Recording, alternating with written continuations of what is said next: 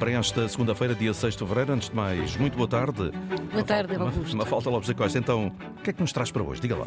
A palavra do dia é fleuma, que é a qualidade de quem se mantém sereno, sem deixar transparecer sentimentos, que tem um grande domínio das emoções, mas o adjetivo também pode ser usado para referir a frieza ou ainda a impassibilidade de alguém.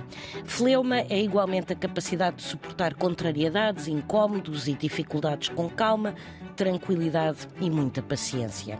Ora, segundo a medicina antiga, a fleuma era um dos quatro humores naturais que se acreditava estarem associados a temperamentos apáticos ou indolentes. Esta palavra vem do grego de flerma, que significa inflamação, de phlegein, que significa queimar, e está relacionado com a palavra flox, que é chama, labareda em grego. Está descoberta então a palavra do dia para esta segunda-feira, edição Mafalda Lopes da Costa. A palavra do dia está na plataforma online RTP Play. Bom podcast em Spotify, Apple e Google Podcast. Ligue-se. Boa tarde. Antena 1.